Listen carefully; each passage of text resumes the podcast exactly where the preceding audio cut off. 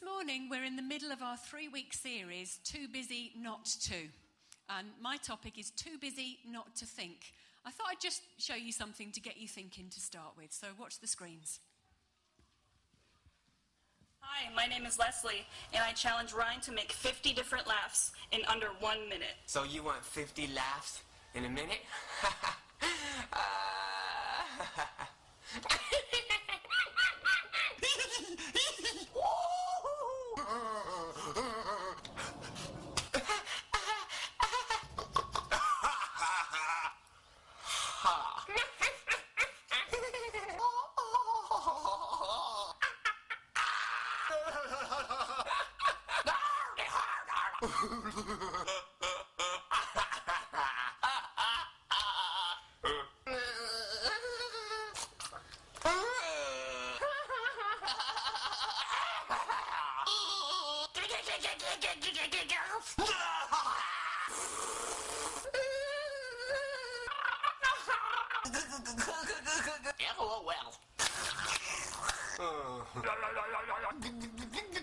time out, time out, time out, time out.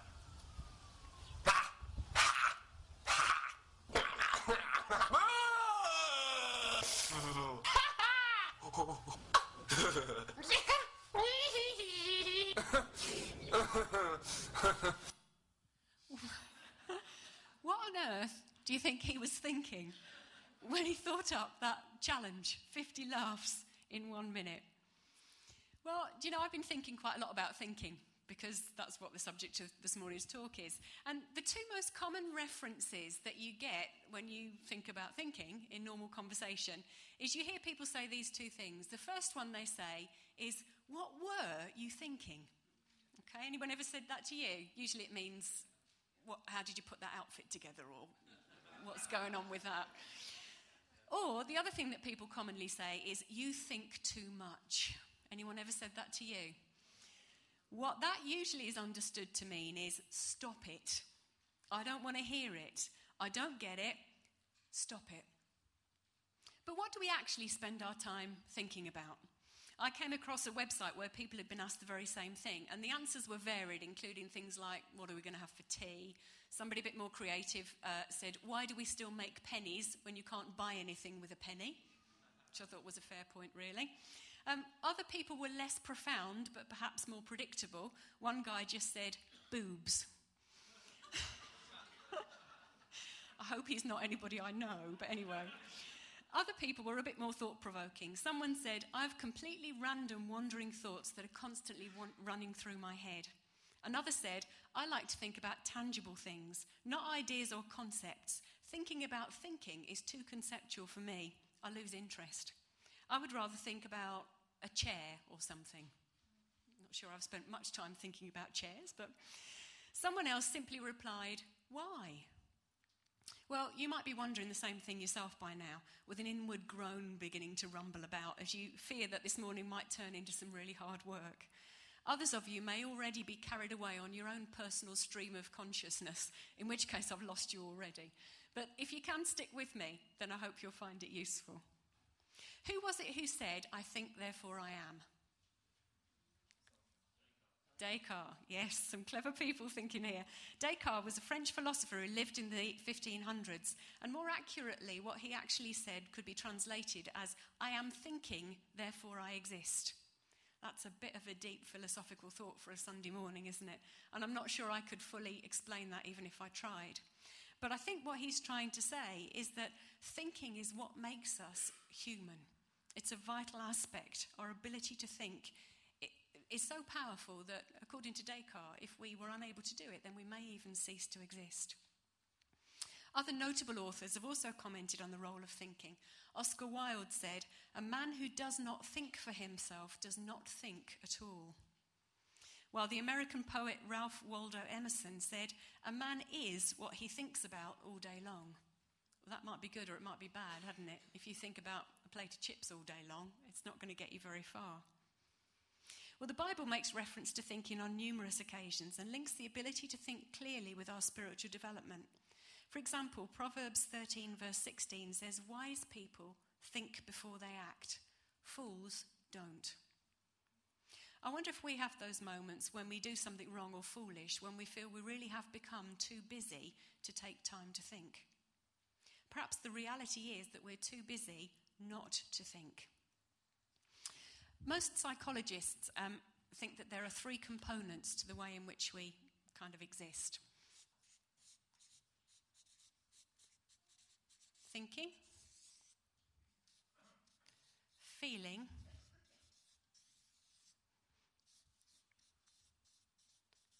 and acting. And these things are linked together. And they run both ways. So it's a kind of a cycle. What we think, how we feel, and how we act are all connected together. I think in times gone by, there was a lot more emphasis on one of these aspects, and that's this one here. There was a time, certainly at the beginning of the uh, 20th century, there was a whole load of new thinking going on, and beyond that as well, we had a great kind of wealth of thinking and, and uh, philosophical thought that was going on. And I'm not saying we don't think now, there's some really great thinkers around now too. But it was very much about thinking and our thoughts then determining our actions. I suspect that that's changed now these days. Where do you think we focus more often these days? Feeling, yeah. There's, there's a big connection now that our feelings should inform our actions. And this is the strongest link between feeling and acting. The difficulty is with that, we have a tendency to miss out on the thinking. We're not whole people if we're either thinking and acting alone or feeling and acting outside of thought processes. And you know what? In an age of technology, I don't know about you, but I find myself sometimes struggling with concepts, and then I do what everybody does I look it up on Google, and there's the answer.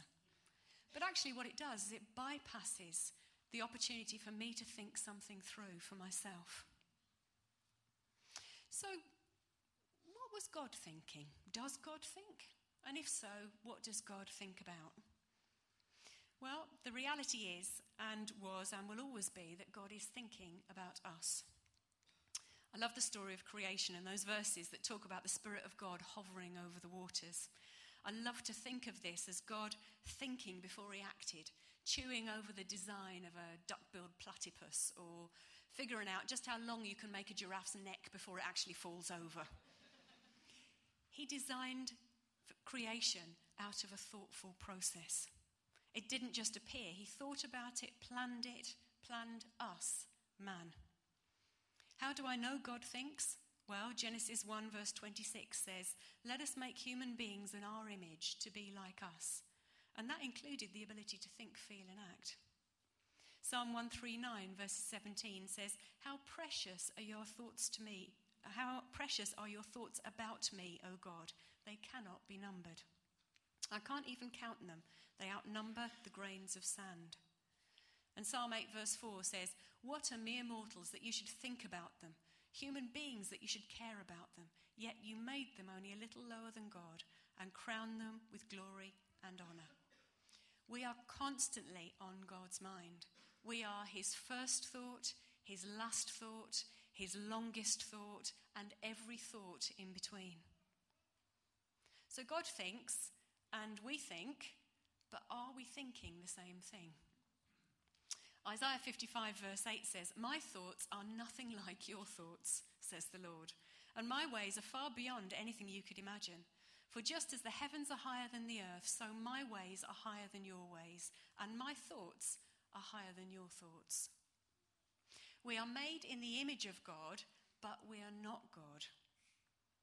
The best example I can think of to illustrate this comes from a little insight into my world. Um, and Josh, please forgive me if I embarrass you while we talk about this, but um, hopefully I won't do. I've been thinking a little bit more about food because, you know, food's a bit of a haphazard affair in our household, especially when Leon's away. Um, because I don't think quite like other people think about food. Most people think about nice, tasty meals. I'm really not bothered, to be honest. I don't care. I'm not very interested. As long as it's edible, then that's fine by me. Apart from, I do think in food groups.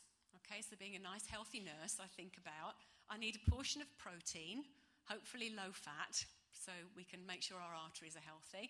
I want a nice portion of carbohydrate, preferably high in natural fibre, because that's very good for us as well. And then I want a lovely big portion of fruit and vegetables. Um, hopefully, five a day, because we all know that's what the government recommends we should eat. Okay, so this is my insight into the food world. The only slight problem with that is that I really am not bothered what combination that appears in. So you could end up with a tin of sardines, some raw cauliflower, and a pile of couscous. It, see where I'm going? It, it's good. It's good food. It's nutritious. I can live on it. It'll keep me hair, hairy. I hope not.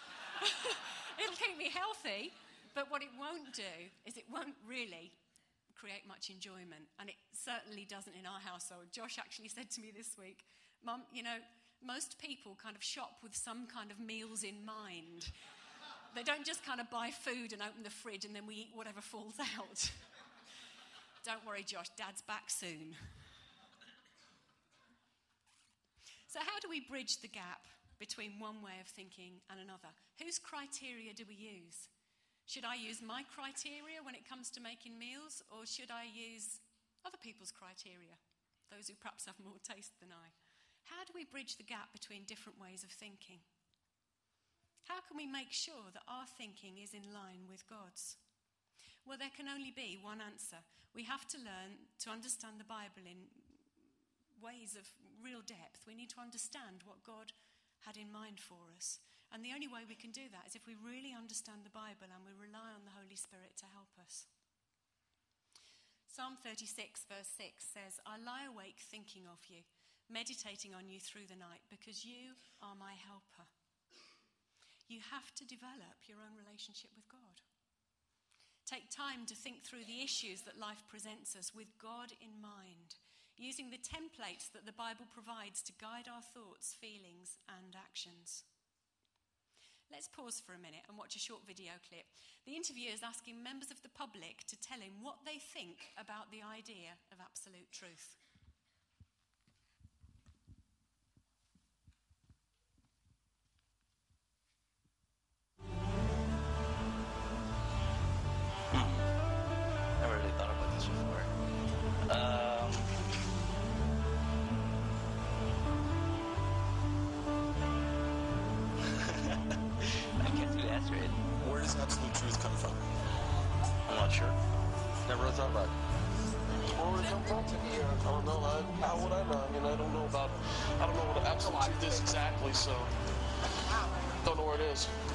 Never found it before. Uh, is there absolute truth? I asked you first. Oh no, no, there's not. Nothing. Yeah. Yeah, I believe in absolute truth. Where does absolute truth come from?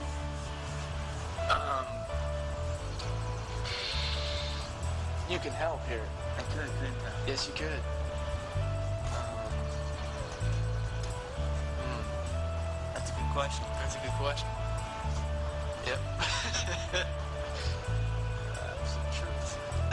Truth comes from, I think, inside, from your mind and your heart, whatever you feel is right. So absolute truth is, is inside of you. Yeah. Do you believe in absolute truth? Sure. Yeah, I do. What is an absolute truth? Something that's universal. All right. And where does that truth come from? Um, comes from the society. So what if the society changes its mind? Then the absolute truth changes. Doesn't that mean it's relative? Uh, everything's relative, though. If truth is relative, what is its basis?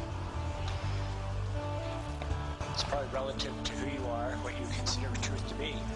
Everybody's definition of truth is different. All right. So then, if truth is relative, right, and you, and you have your truth, Yeah. and I have mine, and you have yours, Yeah. how do we figure things out? There's no stand. There's no standard. There's no way. No one's out there that's high enough for anything to say, okay, this is truth. You gotta run by this. You know? like people say the Bible's true. Like people will go and worship it and say it's true, but I really don't see any like real proof that it's true. That like that Jesus Christ was living and that all that went on, like the crucifixion. What was it? Crucif- Crucifixion. Yeah, all that stuff. I don't. I. There's, Uh, yeah, I don't get how people can believe in God. You know, when nobody's ever seen him. I'm sure if you believe in something a lot, you can prove it. like if someone is very strict on their belief, then they can definitely prove it. I'm pretty sure, or it's false. Or you come if you if there's two people arguing about something about you know if it's truthful or not, then one of them has to win, hopefully, in that you know conversation. So yeah, there's an absolute truth. I think. In your opinion, there's there's nothing that is true that is beyond your understanding. No, I wouldn't say that. What would you say?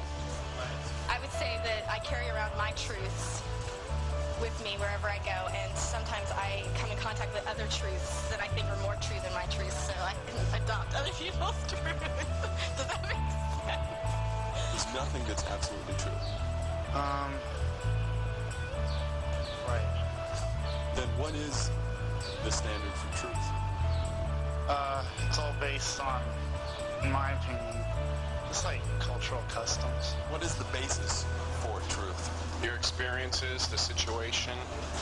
I think truthfulness is through somebody's own perspective. Mm-hmm. So, if truth is a, a human characteristic, then is there anything outside of human understanding that could be true? Um, I don't know. It's kind of it's kind of getting kind of deep. where where does human come from? Um, how did human get created? You know, it's the same question as that. It's a question that can't be answered. No matter how hard you try, you can't answer that question. There's so many questions you can answer, like that, like this one right now. Like absolute truth, like talk about gravity, talk about the sun being hot. Where does it come from? We can't answer that question.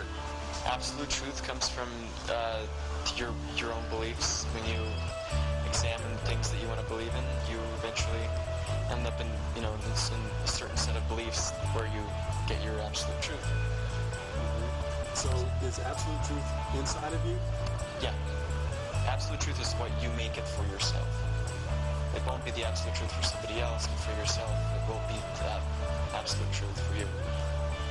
But doesn't that make it relative in the sense that if it's true for you but not true for me? Yeah, Is it- it, it, it's very relative, and that this is why you know everybody's on their own individual journey to find the absolute truth for themselves.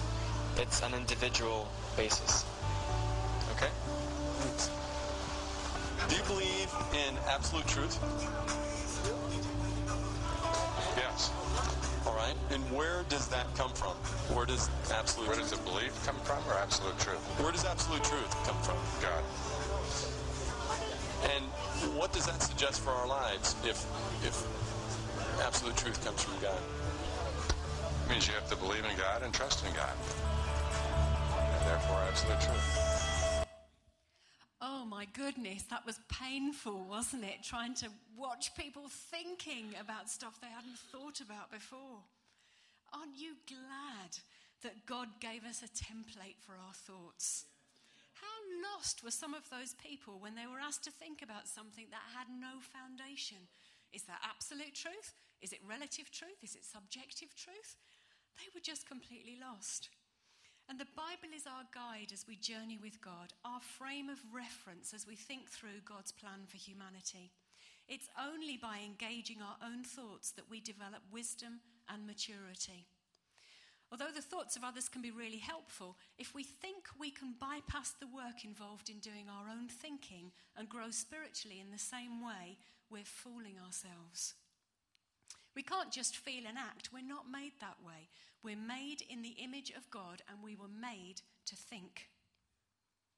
So, what are you thinking? I wonder what you're thinking right now. Perhaps it's just as well I can't hear your thoughts. Or maybe some of you feel exhausted by the effort of trying to concentrate already. So I'm going to give us all a little rest. And what I'd like you to do is, I'd like for all of us just to sit absolutely quietly, to close our eyes, and for one minute, think about absolutely nothing. Okay? One minute, quiet as you can, absolutely nothing.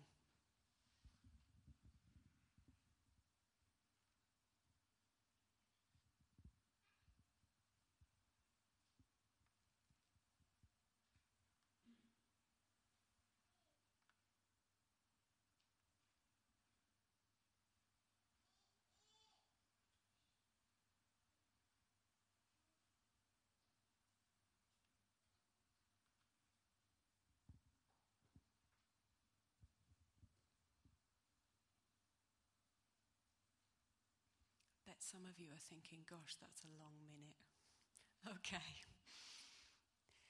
Anybody fallen asleep? If there's anyone sleeping next to you, nudge them. Okay. How many of you managed to think about nothing? Okay. All right. Well, here's honesty time. What were you thinking? Okay, just quick answers. Whatever popped into your head at that moment. A drop in a pond. Ooh.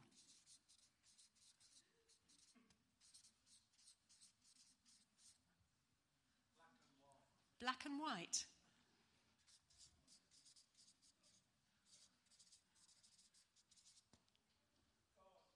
God.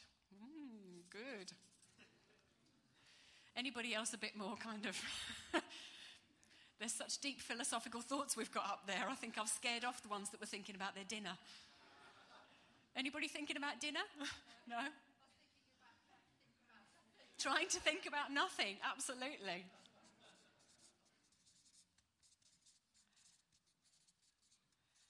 Anything else?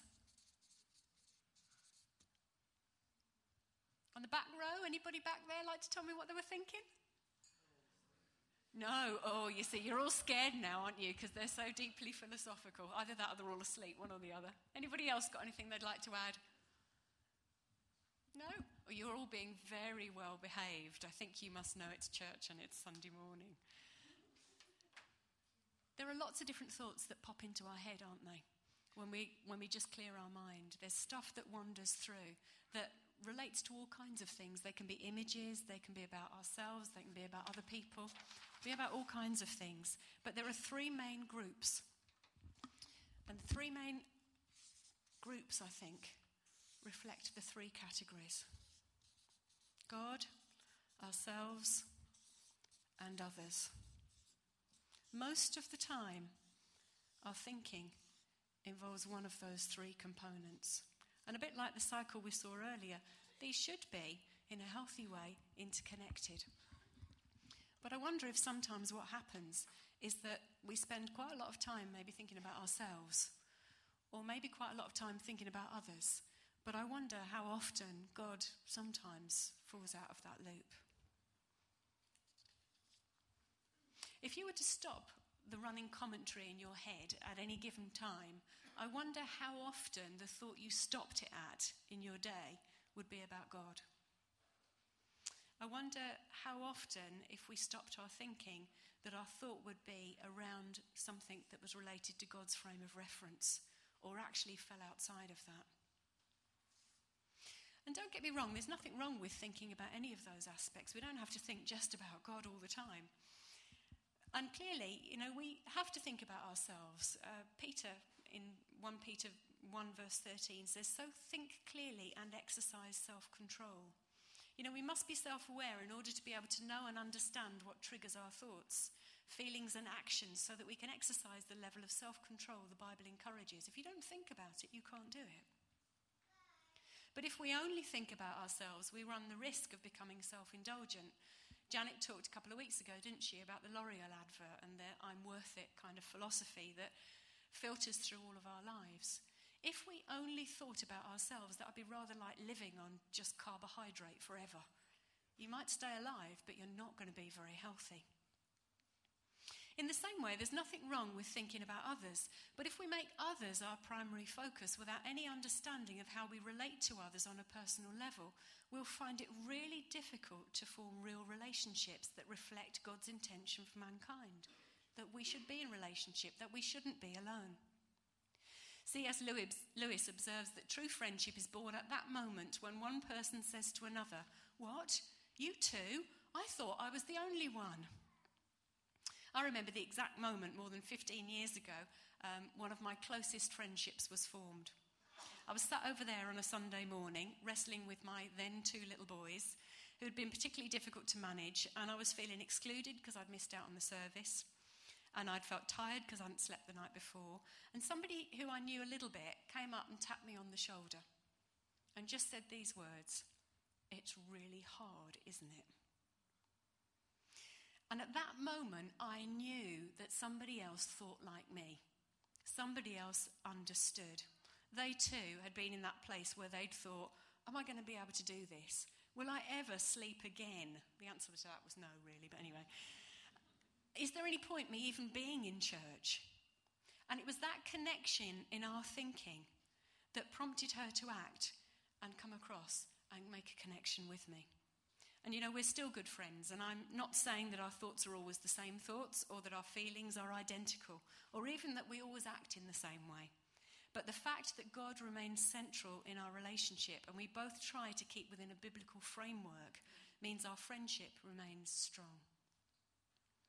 The Bible encourages us often to pay attention to our relationships, to remain thoughtful in demonstrating God's love to one another, instructing us not only to love one another, which of course is a feeling, but in 2 Peter 3, verse 1, we're also reminded we have to think. Peter says, This is my second letter to you, dear friends, and in both of them I've tried to stimulate your wholesome thinking and refresh your memory. The majority of the letters we find in the New Testament include instructions about how to be not only compassionate but also thoughtful in our relationships. You know, I've been involved in church leadership now for many years, and one fact which I'm absolutely certain of is that we rarely wound each other intentionally. We're often just clumsy, thoughtless. Winston Churchill once said, To build may have to be the slow and laborious task of years, but to destroy can be the thoughtless act of a single day. How many of us have been hurt or hurt others by simply not thinking? We're always on God's mind. Perhaps we need to try and respond in the same way by thinking about others the way God thinks about us using his frame of reference. We've talked about self reflection and thinking about others, but what about our God reflections? What is our relationship with Him like? How much do we really know about Him? Maybe over time we've lost a clear sense of who He is, and now we only have routine and ritual. I'm just going to read to you a few verses from Isaiah 44 and they're verses 13 to 20. Just listen to the story here. Then the wood carver measures a block of wood and draws a pattern on it. He works with chisel and plane and carves it into a human figure. He gives it human beauty and puts it in a little shrine. He cuts down cedars. He selects the cypress and the oak he plants the pine in the forest to be nourished by the rain. Then he uses part of the wood to make a fire. With it, he warms himself and bakes his bread. Then, yes, it's true, he takes the rest of it and makes himself a god to worship. He makes an idol and bows down in front of it. He burns part of the tree to roast his meat and to keep himself warm. He says, Ah, oh, that fire feels good. Then he takes what's left and makes his god a carved idol. He falls down in front of it, worshipping and praying to it. Rescue me, he says. You are my God. Such stupidity and ignorance. Their eyes are closed and they cannot see. Their minds are shut and they cannot think. The person who made the idol never stops to reflect. Why, it's just a block of wood. I burned half of it for heat and used it to bake my bread and roast my meat. How can the rest of it be God? Should I bow down to worship a piece of wood? The poor, deluded fool feeds on ashes. He trusts something that can't help him at all. Yet he cannot bring himself to ask, Is this idol that I'm holding in my hand a lie? Wow. That's really powerful, isn't it? What a powerful thing. How easy it is to get confused and redirected in our thinking. The woodcarver did what all those around him were doing with the wood at the time, and it led to the inability to notice he was worshipping a piece of wood, which had also stoked his fire. He lost the capacity to think, and the result was that he replaced God with a chopping board. He spent, how much time do we spend really focusing on God. His nature, His greatness, His goodness, the reality of what Jesus did for us, the power of His Holy Spirit invested in us, how much time do we actually spend thinking about Him? Is that just a Sunday morning activity? Is that something that we do all the time? How much time do we spend thinking about Him? So, what could we be thinking? What could we, should we be thinking about? How can we ensure that we keep God at the forefront of our minds? How can we make sure that we view ourselves and others through God's eyes? Philippians 4, verses 8 to 9 says this And now, dear brothers and sisters, one final thing. Fix your thoughts on what is true and honourable and right and pure and lovely and admirable. Think about things that are excellent and worthy of praise. Keep putting into practice all you've learned and received from me, everything you heard from me and saw me doing. Then the God of peace will be with you. Fix your thoughts, or in more tradi- transi- traditional translations, it says, think on these things. What does that actually mean? Think on these things. Well, if you're anything like me now, then you'll be getting that kind of groany feeling where you think, oh no, now we're going to go into some of that think happy thoughts and all will be well theology. Please don't misunderstand what I'm saying. This isn't going to turn into a talk on positive thinking here, and I'm not going to tell you that it's easy. Sometimes I think as Christians we are tempted to wander into Peter Pan territory, where we imagine that thinking happy thoughts with a sprinkling of godly fairy dust will help us to fly. Yes, of course, we should count our blessings and try to remain positive in our minds. But it's not an easy thing to achieve. And Philippians says that thinking about what is true and honourable and right is the right thing to do, but it's hard. And we also know that sometimes something that may be true may not be lovely. Something that's honourable may not always be right. So, how do we manage the difficult stuff in times where our thinking is confused, where we feel overwhelmed, or when there's contradictions? Well, we need to think. And I mean, really think. Gill's exposition of the Bible defines the meaning of think on these things as meditate upon them, resolve them in your minds, seriously consider them, and reason with yourself about them in order to put them into practice. That doesn't sound quite so easy now, does it? Meditate, resolve, seriously consider, reason with. That's not a sprinkling of fairy dust. That's, that's about seriously considering issues. It's about allowing our minds to be transformed, as it says in Romans 12:2, transformed by the renewing of our minds. Barnes' commentary goes even further. He says, Let them be the object of your careful attention and study them so as to practice them. Think about what they are. Think on the obligation to observe them. Think on the influence which they would have on the world around you. Wow, Think on our obligation to observe them. Think on the influence they would have on the world around you. What kind of relationship do you think we would actually have with God if we could think on these things? If we could think about what is true, what is honourable, what is right, pure, lovely, admirable, excellent, worthy of praise. How differently would I act if I really grasped the truth of what has been accomplished for my sake on the cross through the death of Jesus? The extent to which I have been made right with God, the depth of His forgiveness towards me. And how much more would I care for others if I could see them through God's eyes as lovely? But this isn't going to happen through wishful thinking sprinkling of fairy dust, but hard work and determination. Henry Ford once said, Thinking is the hardest work there is, which is the probable reason why so few engage in it. Have we bypassed the thinking stage in between all of that feeling and acting? Do we imagine we can leave the thinking to someone else, Perhaps someone we consider to be better at it than us. No, we all have the capacity and the responsibility to think for ourselves and others.